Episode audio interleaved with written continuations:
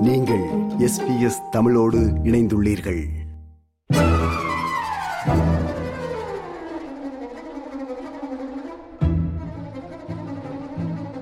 மேற்கத்திய classical music பாரம்பரிய இசையோ Rimsky Korsakov இயற்றிய the flight of the bumble bee ஒரு தேனீயின் பயணம் மிக கடினமான படைப்புகளில் ஒன்றாக கருதப்படுகிறது.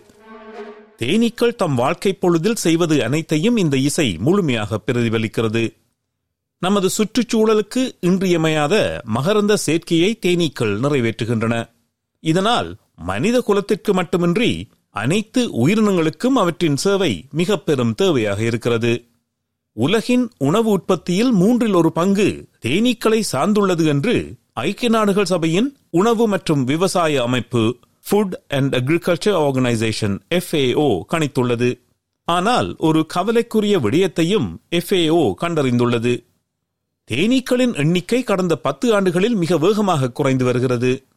நியோனி கோட்டினாய்ட் எனப்படும் பூச்சிக்கொல்லிகள் ஒட்டுண்ணிகள் நோய் காலநிலை மாற்றம் மற்றும் வேறுபட்ட உணவு வழங்கல் இல்லாமை உள்ளிட்ட பல காரணிகள் இதற்கு காரணம் என்று விஞ்ஞானிகள் குற்றம் சாட்டியுள்ளனர். ஆயிரக்கணக்கான பம்பிள் பி எனப்படும் தேனீக்களின் தொகுப்பை வைத்து காலப்போக்கில் அவை எதிர்கொள்ளும் அழுத்த நிலைகளை லண்டனில் உள்ள இயற்கை வரலாற்று அருங்காட்சியகத்தின் ஆராய்ச்சியாளர்கள் ஆராய்ந்து வருகிறார்கள்.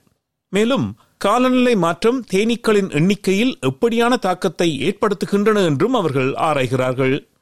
இந்த ஆராய்ச்சியை முன்னெடுப்பவர்களில் ஒருவர் லண்டன் இம்பீரியல் காலேஜில் PhD ஆராய்ச்சியாளரான Ifor Cantwell Jones.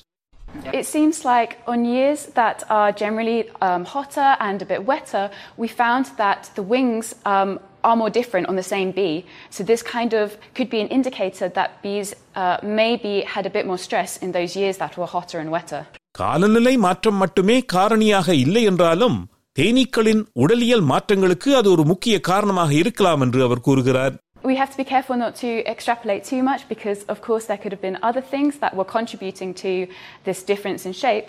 But given climate change and given that we're predicted to have a lot more hot weather, I think we, we could be a bit worried about how bees are doing in the future.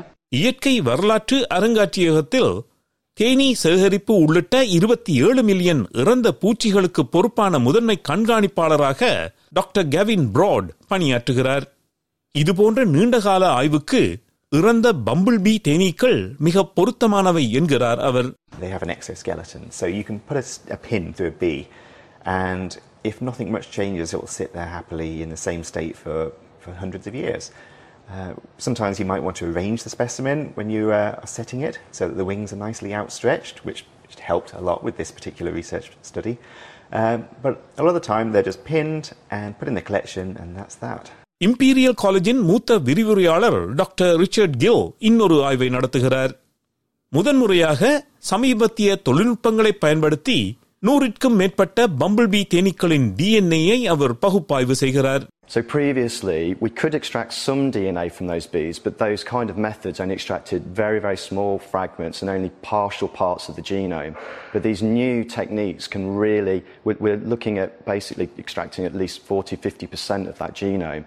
That provides a, a kind of bigger picture because there's lots of what we call markers across the genome that we can use to understand whether diversity has changed or not. Bumble B தேனீக்கள் கடந்த பல தசாப்தங்களில் எவ்வாறு மாறிவிட்டன என்பதற்கு இந்த தொழில்நுட்பம் ஒரு தனித்துவமான பார்வையை கொடுக்கிறது என்று டாக்டர் கெவின் பிராட் கூறுகிறார் This is essentially sort of an irreplaceable time machine, uh, a time capsule. You know, these specimens were collected at a certain point in time, and there's no other record of, of bees that were flying around, you know, 50 years ago, 60 years ago. These, these, uh, these data are absolutely are in museum collections and pretty much nowhere else. மகரந்த சேர்க்கை செய்யும் பூச்சிகள் பார்ப்பதற்கு கவர்ச்சியாக இருக்காது. ஆனால் அவை நாம் நம்ப முடியாத அளவிற்கு முக்கியமானவை. தேனீக்கள் மற்றும் பிற மகரந்த சேர்க்கை செய்யும் பூச்சிகளின் உலகளாவிய பொருளாதார மதிப்பு சுமார் இருநூற்றி பதினைந்து பில்லியன் ஆஸ்திரேலிய டாலர்கள் என்று கணிக்கப்பட்டுள்ளது. தேனீக்கள் அழிந்து போனால் அல்லது அவற்றின் எண்ணிக்கையில் கணிசமான வீழ்ச்சி ஏற்பட்டால் பொதுவாக நாம் உட்கொள்ளும் பல உணவுகளில் பற்றாக்குறை ஏற்படும் என்று விஞ்ஞானிகள் எச்சரிக்கிறார்கள். தேனீக்கள் அழிந்தாலும் மனிதகுலம் உயிர் வாழக்கூடும். ஆனால் நாம் உட்கொள்ளும் உணவுகள் சுவை அற்றவையாக மாறிவிடும்.